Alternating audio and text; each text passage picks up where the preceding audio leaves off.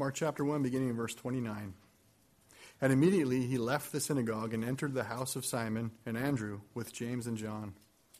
Now Simon's mother in law lay ill with a fever, and immediately they told him about her. And he came and took her by the hand and lifted her up, and the fever left her, and she began to serve them. That evening at sundown, they brought to him all who were sick and oppressed by demons. And the whole city was gathered together at the door. And he healed many who were sick with various diseases and cast out many demons. And he would not permit the demons to speak because they knew him. And rising very early in the morning, while it was still dark, he departed and went out to a desolate place, and there he prayed. And Simon and those who were with him searched for him. And they found him and said to him, Everyone is looking for you. And he said to them, Let us go on to the next towns, that I may preach there also, for that is why I came out. And he went throughout all Galilee, preaching in their synagogues and casting out demons. Let's pray. Father, as we come to your word now, we pray for your guidance. We pray for understanding. We pray for greater insight into the King of Kings the one who sovereignly rules and reigns at your right hand, your Son, our Lord. And empower me, enable me, Holy Spirit, to declare this truth in Christ's name. Amen. Want you to listen to Hebrews chapter 2, verse 8. Now, in putting everything in subjection to Him, Jesus the Christ, Son of God, he left nothing outside his control. At present, we do not yet see everything in subjection to him. Everything is in subjection to him. We do not yet see everything in subjection to him at present. Everything is in subjection. We do not at this present time see everything. We get this? We got this? It's very important that we understand Jesus, the King, came and established his kingdom. He established his kingdom when he came the first time. He will consummate that kingdom the second time in a new heaven and a new earth. But when Jesus came, his kingdom broke into both the physical and the spiritual realm. His kingdom broke into the physical and the spiritual. Now, the story of humanity could be written under three headings formed, deformed, and reformed. Again, the story of humanity could be written under three headings formed, deformed, reformed. When God originally formed the world, everything we read in Scripture, all of creation was very good. And because of Adam's original sin, all that was formed good became deformed. God, in His grace, promised to reform everything that's been deformed by the sending of his son, the Christ, God incarnate. And he sent him into this sin ridden world. Now, when Adam, the representative head of humanity, sinned, all of humanity fell in him, the first Adam, the original Adam. And as a result, every human being thereafter bears the marks of the curse, both spiritually and physically. God's gospel that Jesus came preaching, we see it in verse 14, that he, the last Adam, the Savior of the world, came to rescue us from the effects of the curse. He came to rescue us from that deformation. And he did so by demonstrating his power over the physical and over the spiritual realms. Mark, our author, is recording history of the one who provides that reformation Jesus. He is the one who supplies the redemption. And he opens his account, Mark does, with the words, the beginning of the gospel of Jesus Christ, the Son of God. Now, that supreme declaration, verse 1, must be supported with evidence. Amen? It must be supported. And Mark begins immediately to provide us with remarkable testimony to the fact of the identification of Jesus, who is the Messiah, Son of the living God. This is certifiable. We see verifiable testimony. I mean, what have we seen thus far? We have heard the testimony of the prophet John the Baptist, who came to prepare the way for the promised one, for the Lord. We've witnessed that testimony. We've heard the testimony of the Father who spoke from heaven at his baptism You are my beloved Son, in whom I am well pleased. We saw the testimony of the Holy Spirit, who at the same time descended upon him like a dove and then drove him into the wilderness to be tempted for 40 days and 40 nights by Satan.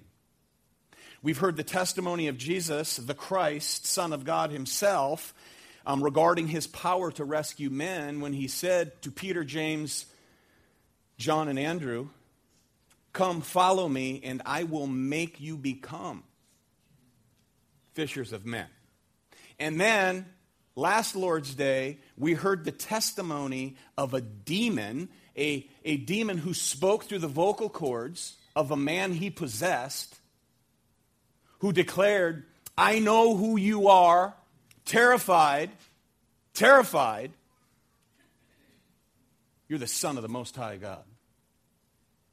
Testimony after testimony. Now, this section that we're in, verses 21 to 38, we, we, we started last week covers, it's just one snapshot of one 24 hour day in the life of our Lord.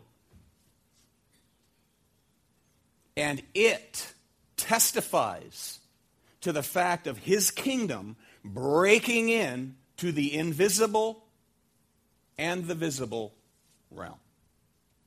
It's a testimony to that fact. That's the next testimony we see. One 24 hour period in the life of our Lord during his earthly ministry. And we saw him enter in last Lord's Day to the local synagogue in Capernaum, where he taught with authority, not like the scribes. The people we read were astonished, which means literally they were struck out of themselves. That is, they were struck out of their senses by his authority.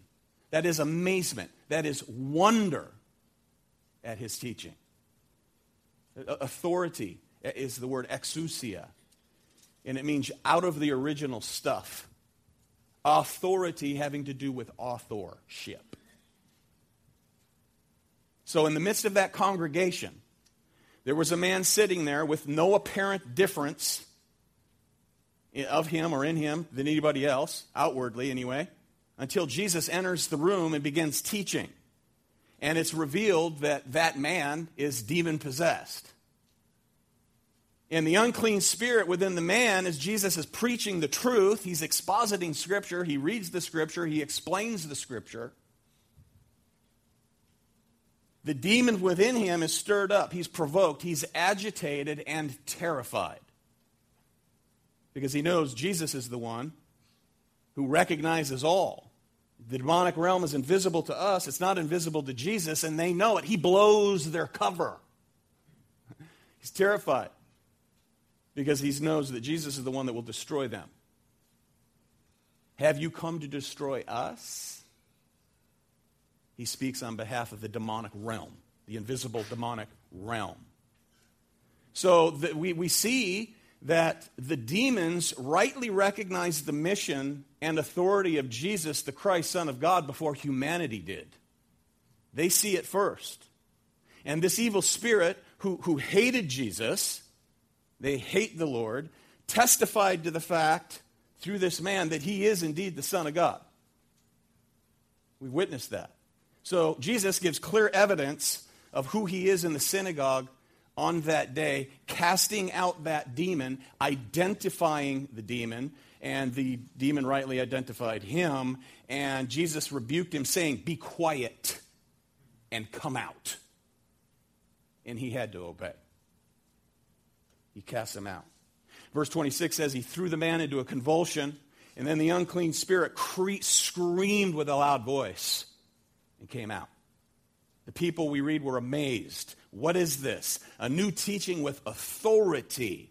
He commands even the unclean spirits, and they obey. There's no props there. There's no ritual there. There's no hocus pocus there, like the nonsense on TV. Jesus speaks. They must obey. He's in control of the invisible realm because he's king. And here, this man who's been held captive set free. Set free. That was not a, another sleepy morning in the local synagogue in Capernaum that, that week. Amen? Nobody, nobody's nodding there, nodding off in there. So, how then does the kingdom of God come into the world? With power that overrules the ruler of the age. He's the powerful one. He has all authority. He has authority that is beyond human authority.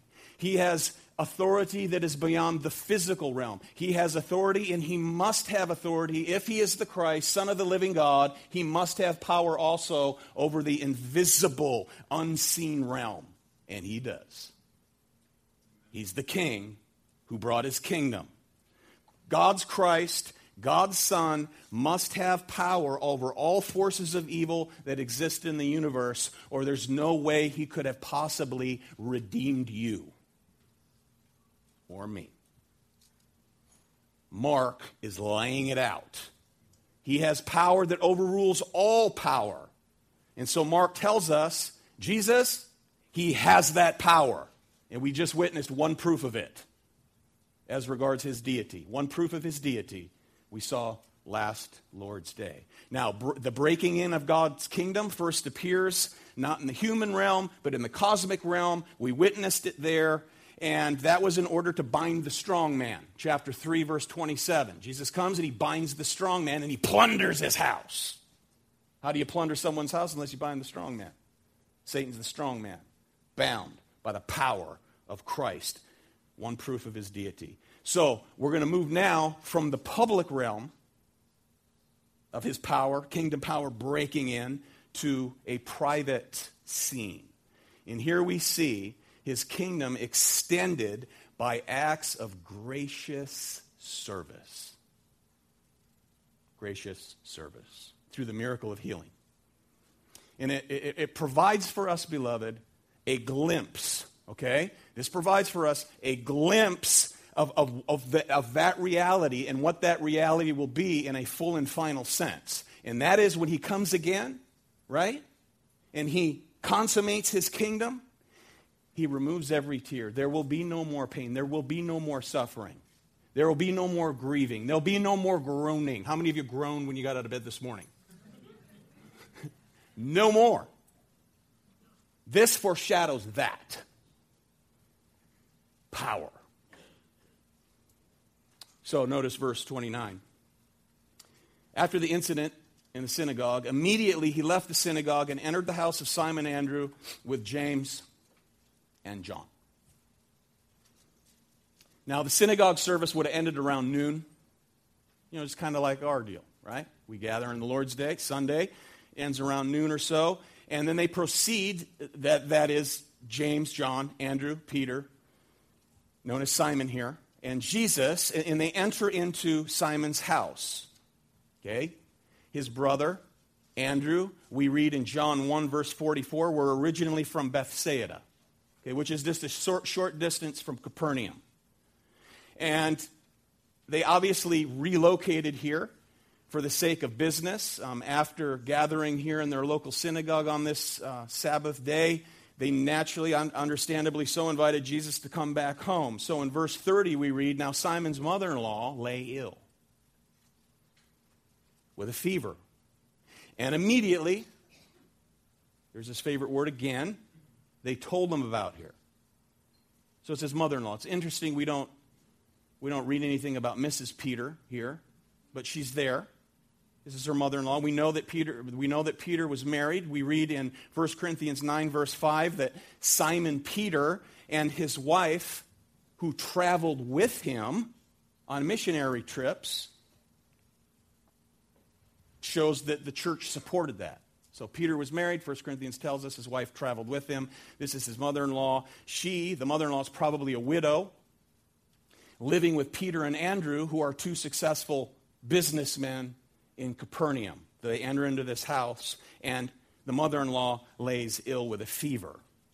Yeah, they had no thermometers and none of those little gadgets that you stick under the armpit or in the ear and all this fancy stuff. They had none of that, but she's noticeably feverish. She's very ill. She's very hot.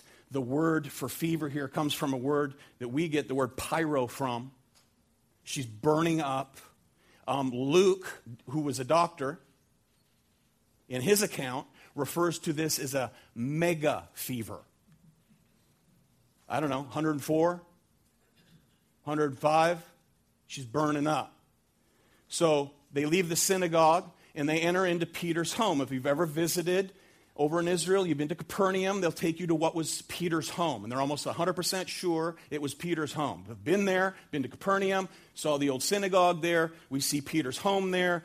And entering that home, um, Jesus would have entered into what was a, a common type of room um, in an open area, courtyard type of place. Now, this would have been an upper middle class part of the neighborhood, as, again, Simon and his brother were successful in, in the fishing trade. So they would have entered into a kind of um, complex, an open courtyard.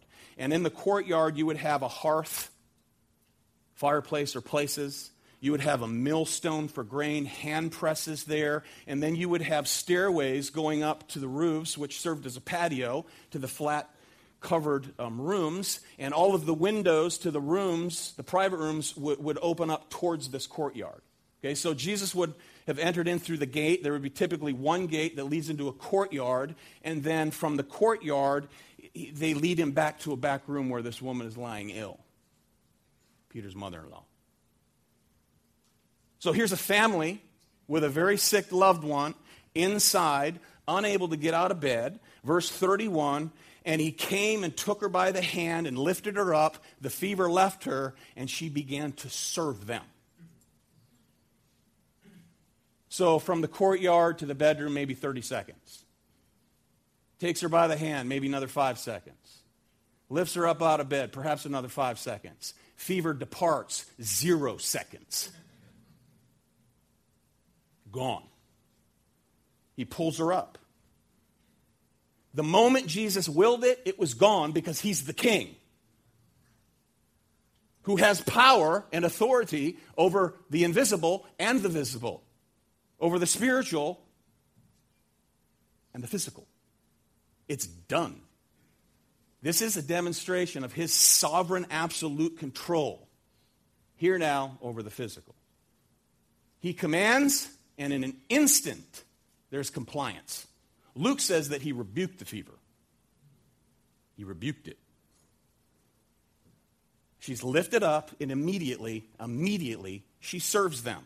Now, we're going to see in chapter 1 Jesus heal a leper, where immediately his leprosy is gone. Chapter 2, a paralytic uh, immediately gets up and walks. In chapter 3, a man with a withered hand, uh, stretch it out.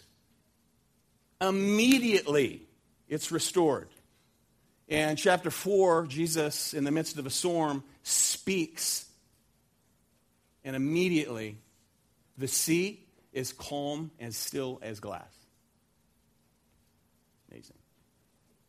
Showing us again that Jesus' authority stretches to every corner of every realm. This is what Mark wants us to see. Remember what he's after. He's here to prove that Jesus is the Christ, Son of God. Mark wants us to see he's the Lord of the universe. Mark wants us to see that he is the king. And we're going to see what his main purpose was. And let me tell you this it wasn't to heal physically. We're going to talk about that. Notice she gets up and she begins to serve. In other words, she makes them lunch. That's what she does. Okay, now this is a very significant observation. Notice, if you've ever had a high fever for any stretch of time, day, two days, you are exhausted. Once the fever's gone, you're beat down, you're zapped of strength. Here, Simon's mother in law shows no signs, not a trace of weakness whatsoever. She just pops up and serves. So, this is a very important portrait of what the kingdom meant and what the kingdom means that the Lord is, is restoring that which is deformed. And this provides pictures for us of what will ultimately be. And again, there will be no more tears, no sorrow, nor, no suffering, no mourning, no pain, no disappointment. Every tear will be wiped away. This is what we see, is pictured for us here. So Jesus heals her, lifts her up, and then we see this beautiful expression she waits on them. This is domestic service. This is her instinct. This is her desire. She waits on the Lord. She serves her household. A couple of big old fishermen, probably some kids. Peter's wife is there, who knows how many. So she began to serve. Now, this kind of service seems menial. It may seem menial to some today, but let me tell you this this is a core characteristic of true discipleship. Right here. This is the very kind of service Jesus taught, albeit with some difficulty, to his disciples over and over again. They didn't get the servanthood part of following Christ. They, they, they wanted to sit on his right hand and on his left, but they didn't understand this domestic form Uh, of, of service, which to many is very menial. This is very honorable service, even though so many in the 21st century see it as trivial and insignificant. Can I get a witness on that one? To the point that it, that it belittles and even vilifies to some extent domestic ministry. And it's even infected the church.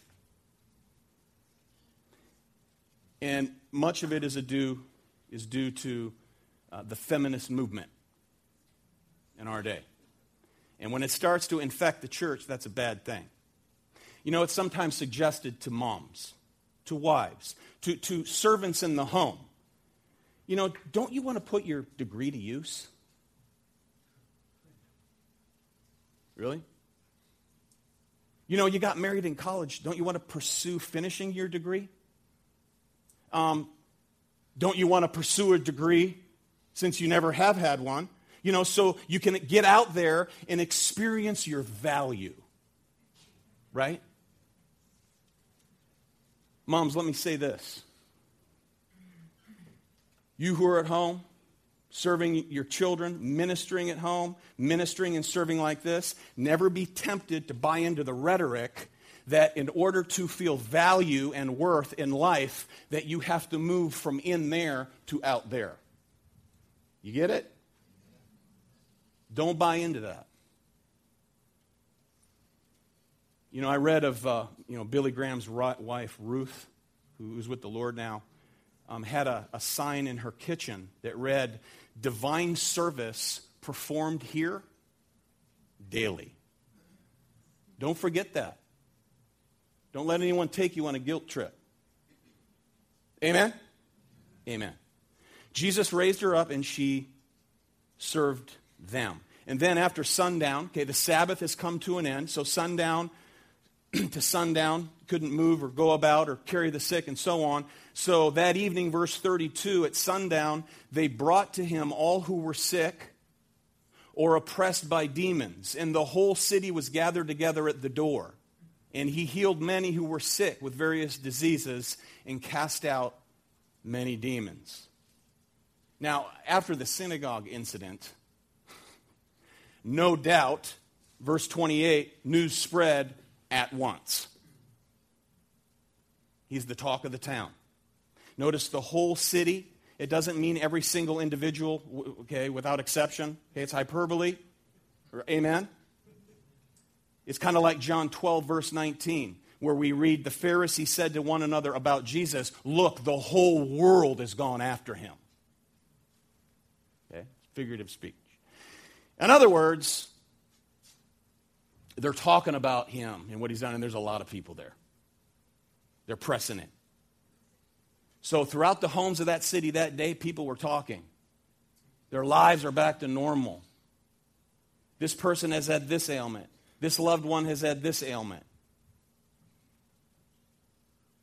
They're rejoicing over, free, over the freedom that they have now. It's quite an amazing thing. He heals them. Various diseases. He's casting out demons. And notice there's a distinction. This is very important. Notice there's a distinction between physical illness and demonic possession. Did you get that? There's a difference between physical illness and demon oppression. Mark does not confuse, he does not mistake or mix the two at all. There's no confusion here. There is those who were sick, he healed. Those who were demonically possessed, he cast out. So don't fall into this nonsense. Well, you're sick, you must have some kind of demonic oppression. Right? He heals and he drives out demons. And as regards these demons, he would not allow them to speak. Verse 34 he would not permit the demons to speak because they knew him. They knew him. But you see, their understanding of Jesus' true identity, it was undeniable. But Jesus did not need nor want testimony from them. So he said, zip it. Because their belief is begrudging belief. Their belief, it's a true belief, but it's a hate filled belief. It's rebellious belief. So Jesus neither wanted nor needed any confession from the demon, so he tells them to be quiet. This is kind of like uh, Acts 16. You know, Paul and Silas are going through the town, remember? And there's a demon possessed girl, a, a fortune teller. That tells you something about fortune tellers demon possessed girl who's a fortune teller, following them around and saying, These are servants of the Most High God who proclaim to you the way of salvation. Is that true? Yeah. And this she kept doing for many days. And we read Paul, having become greatly annoyed, said, In the name of Jesus Christ, be gone. And because she brought a lot of income to that town through her shenanigans, they drag Paul and Silas and they beat them and they throw them into jail. Even so, they did not need or want testimony from any demon that was possessing an individual. So, with all these people coming to him now, it's, it's, it, it was likely, likely late into the evening. All walks of life. So, they probably went to bed very late. Imagine this. Or maybe early in the morning. They finally go to bed, and yet before sunrise, Jesus disappears. Okay? Jesus disappears. In rising, verse 35, very early in the morning, while it was still dark, he departed and went out to a desolate place, and there he prayed. And Simon and those who were with him searched for him, and they found him and said to him, Everyone's looking for you. Prays. This is one of three occasions that, that Mark records for us. We see one here chapter 1, another time chapter 6, and again in verse uh, chapter 14. And it shows us how dependent the Son was upon the Father. Led by the Spirit, dependent upon the Father, seeking the Father's will. So he quietly goes out to a solitary place, probably quiet so as not to be noticed. He just slips out and he goes and he prays. About what we do not know. Probably about what just happened. That was a big day. Amen? Fair to say? Big day. Public ministry begins in Galilee, and all that happened.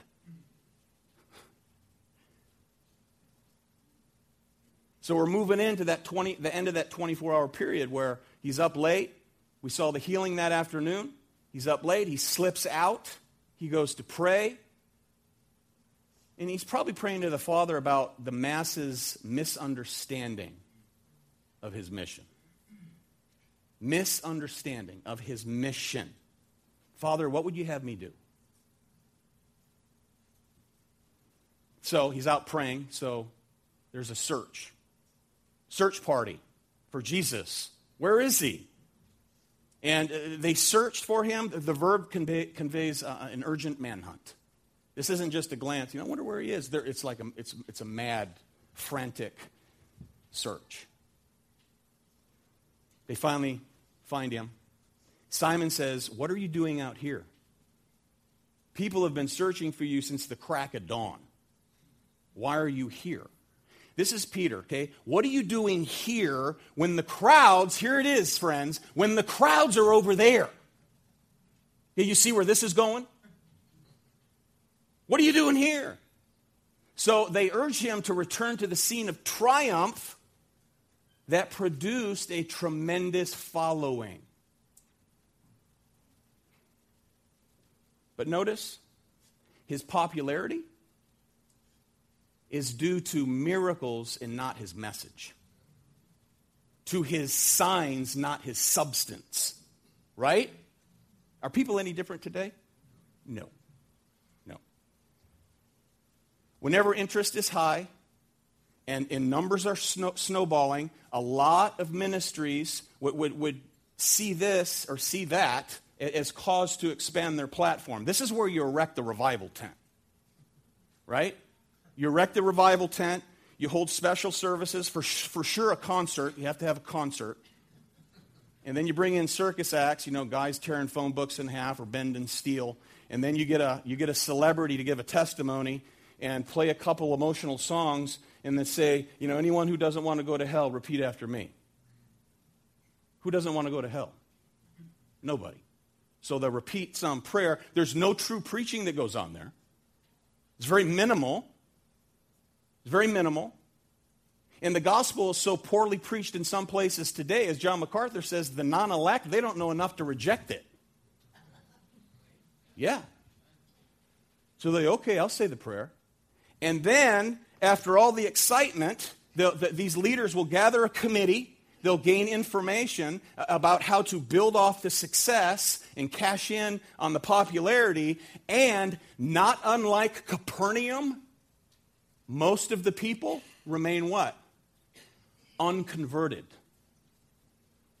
Remember what Jesus said in Matthew 11 about Capernaum? You think you're going to ascend to heaven? You'll descend to Hades. For I'll tell you this if the signs that were performed here in front of you were, would, would, would have been revealed in Sodom, it would still exist. You're doomed. Signs don't save. Miracles don't save. The regenerating work of the Holy Spirit, when the gospel's preached properly, saves sinners.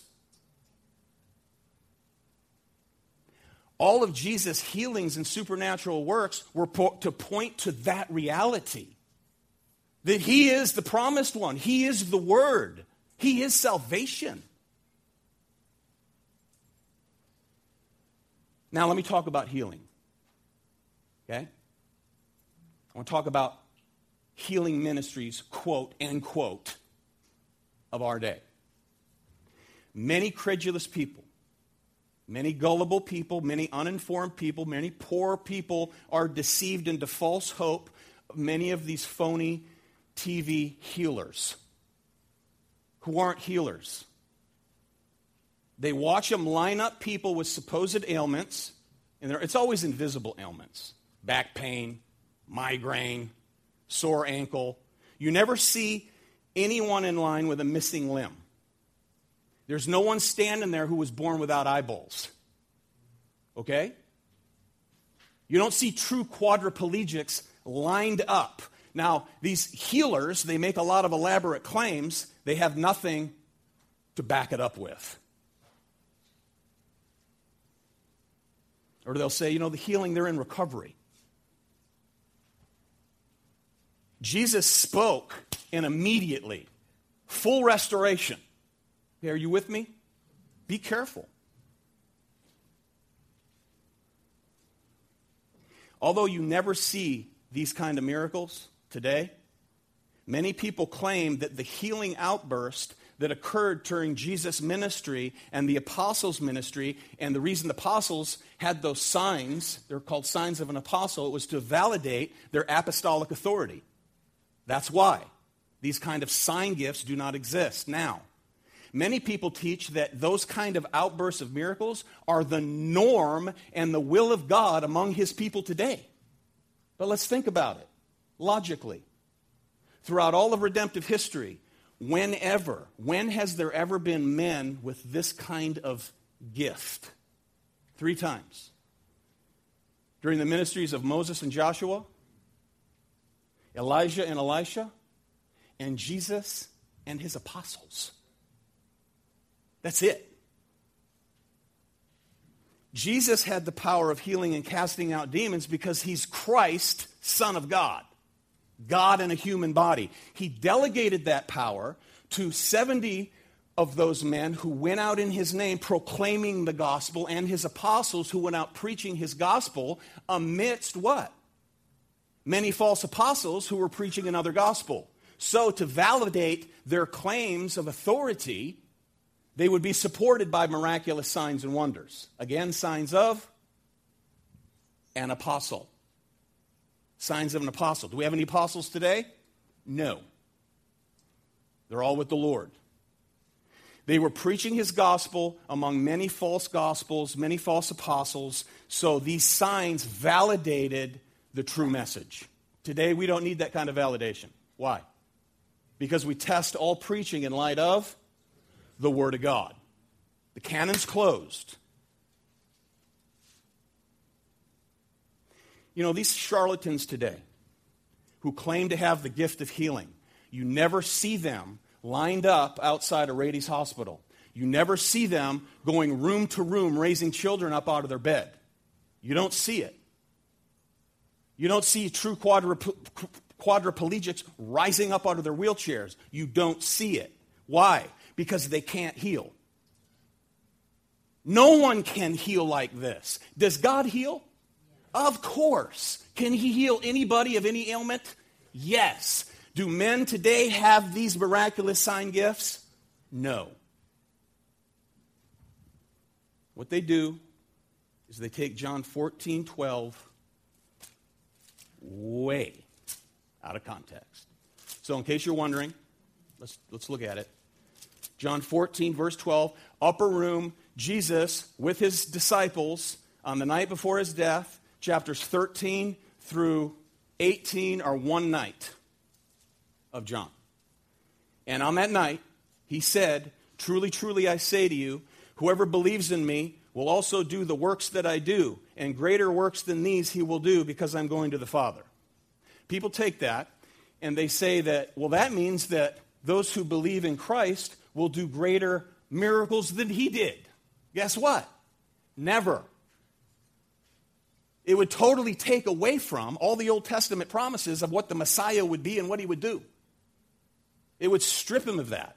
Besides that, the word that John uses all throughout his gospel for miracles is the word sign, as in significant. Significant. Signs have to do with wonders. The work he's talking about is ministerial work. And the work that you, they will do and we will do will be greater in extension. Preaching the gospel, showing compassion, moving about to the four corners of the earth. And besides that, those who were in attendance this night, the apostles, together never did greater sign miracles than Jesus did. They preached in more places than he did.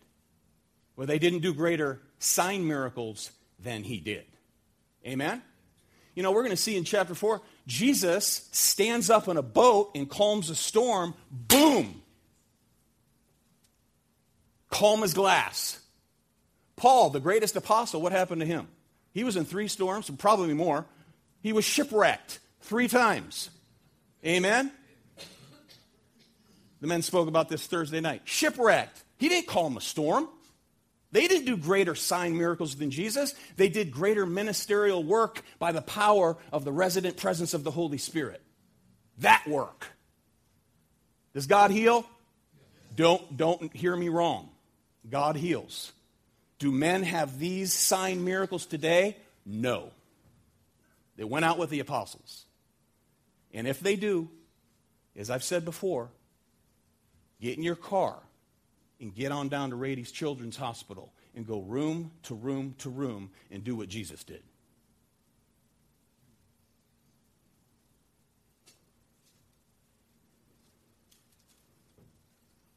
God does not promise his own redeemed people physical healing.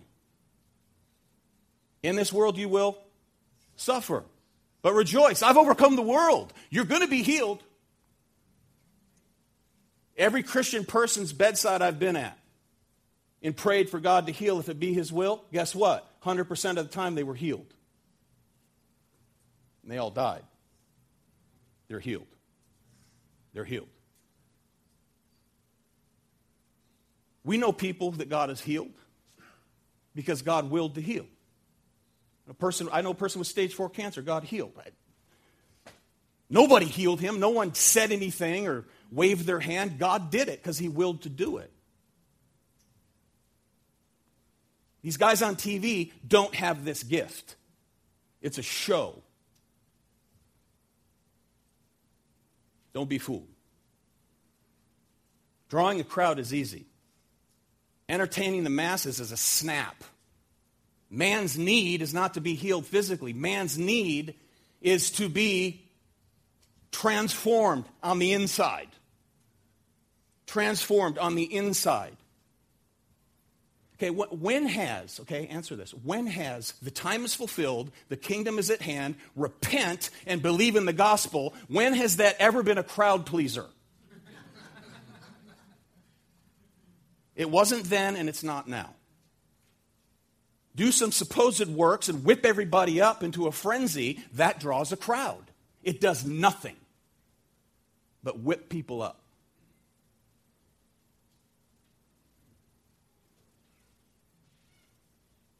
Divine truth is to be declared from pulpits, the truth of God. So Jesus was not then, nor is he now, concerned with or interested in the fleeting adoration of crowds. That's why his ministers must preach, because he knows the hearts of the majority. What do we see in chapter 2 of John? The crowds are coming after him because of his sign miracles. But Jesus, what?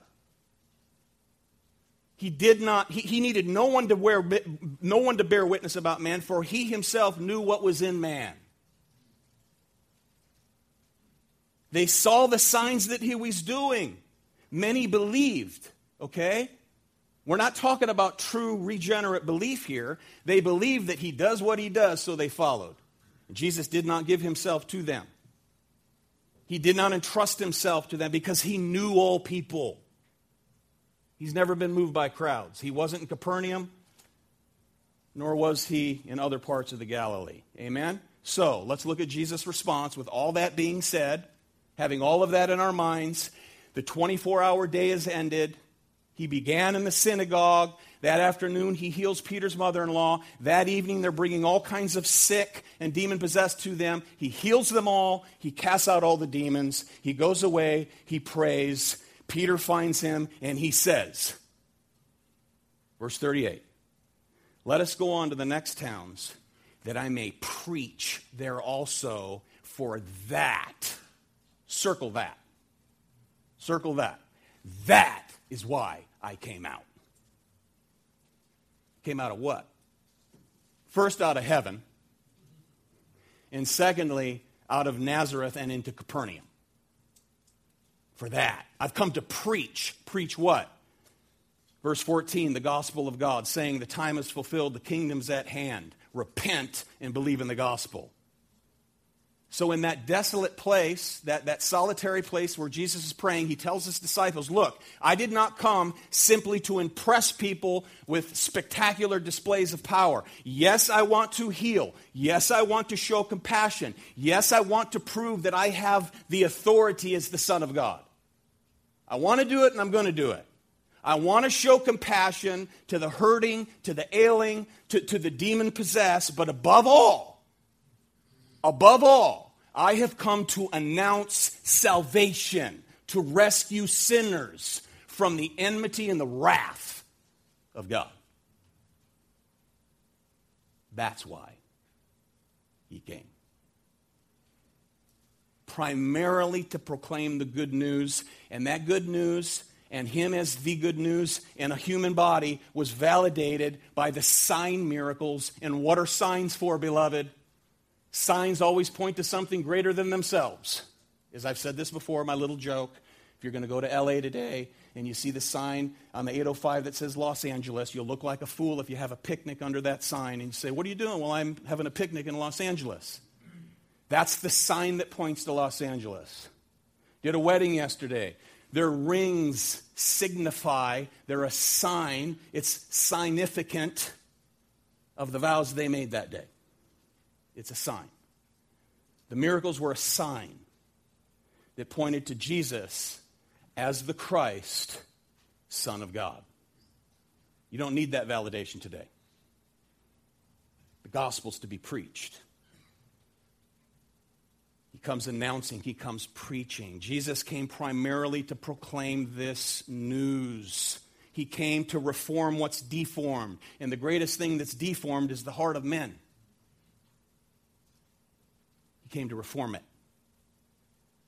He wants people to know that. And he wants people to turn to him and repent, to change their thinking about him, and, and run to him for deliverance. That's what he wants. He'll heal 10 lepers. One comes back and thanks him. Where are the other nine? They're into the sign, not the substance.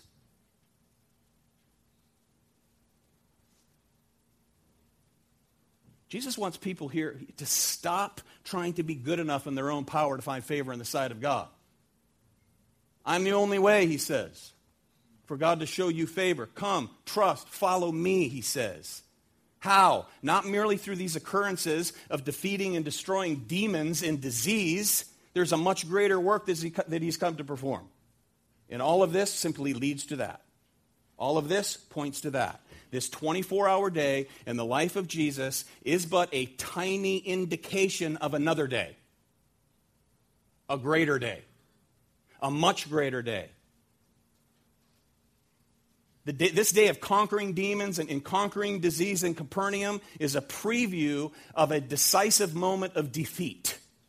And it would happen on another day. And that's the day he hung on a cross. That's the day he hung on a cross to be punished for our sin. That was the day he hung on a cross, giving his life for ours. That day. Doing all that was necessary to rescue us, to reform the deformed, to redeem the wretched. That day. See, do we get as excited about that day as we do about miracles in a day? Most people don't. They'll get whooped up.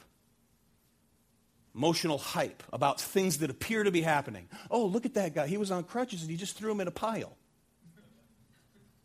Yeah, well, they hired him to do it too. There's a story of a guy that used to go to church here. His mother had cancer. Took him up to Benny Hinn. That charlatan. Pulling into the parking lot up in Anaheim, and he's going to park, and there's a woman there who's kind of in the way in the parking lot and there's one of those big orange construction barrier things. They keep sandbags in them. She gets out there, lifts it up, and moves it to pull her car in there. So later on that night, this friend of ours, her mo- his mother has cancer. She's really hopeful that she's going to be healed. And they see a line of people up there getting healed. Guess who one of them is? The woman moving the barricade. Maybe she put her back out moving it. I don't know. and she was devastated. Had all this hope and anticipation and then witnessed that. It's a hoax. Don't buy into that. You know, later in the New Testament, what do we learn? Okay, later, now, once the gospel is going out, okay, this stuff disappears. You know, what do we read about Paul? We read about Paul that he's sick. We read about Paul that he's suffering. Paul leaves Trophimus sick in Miletus. Why didn't he heal him if he's so beneficial to the ministry? Timothy's sick. Why didn't he heal him? He's take a little wine for your stomach ailment. Epaphroditus is ill. The final pastoral epistles, 1 Timothy, 2 Timothy, Titus, there's no mention of any healing ministry. There's no promise of healing physically in the future. It's not there. It fades out. Sign miracles faded out. Their job was to proclaim the gospel, not to do signs, miracles, and wonders. So, this all previews the day that Christ took upon himself the wrath of God in our place, dying in our place, defeating death, raising from the dead on another day, the third day. That's what all this was for. Now, let me tell you this there is a colossal, eternal difference between you turning to Christ for that and not. It's the difference between heaven and hell. It's the difference between eternal life and eternal suffering. Yes, the wages of sin is death, but the free, free gift of God is eternal life through Jesus Christ, our Lord, the Christ, the King, Son of God. He came as King with all authority to accomplish this good news. That's what it's for paying our debt by way of his death conquering sin and death by way of the resurrection, and that's what the table represents. Okay? This is what we have in mind as we come to the table. Now, the gospel declared just now, that's the gospel, is made visible there. And it's for believers. Those whose faith and trust is in Jesus Christ. You've repented, that means you've changed your wacky way of thinking about who God is and what He does and how He does what He does, and you've turned to the, to the living God through Jesus Christ by faith. Faith alone? Yeah. Faith alone. If you're not in Christ, you must repent and believe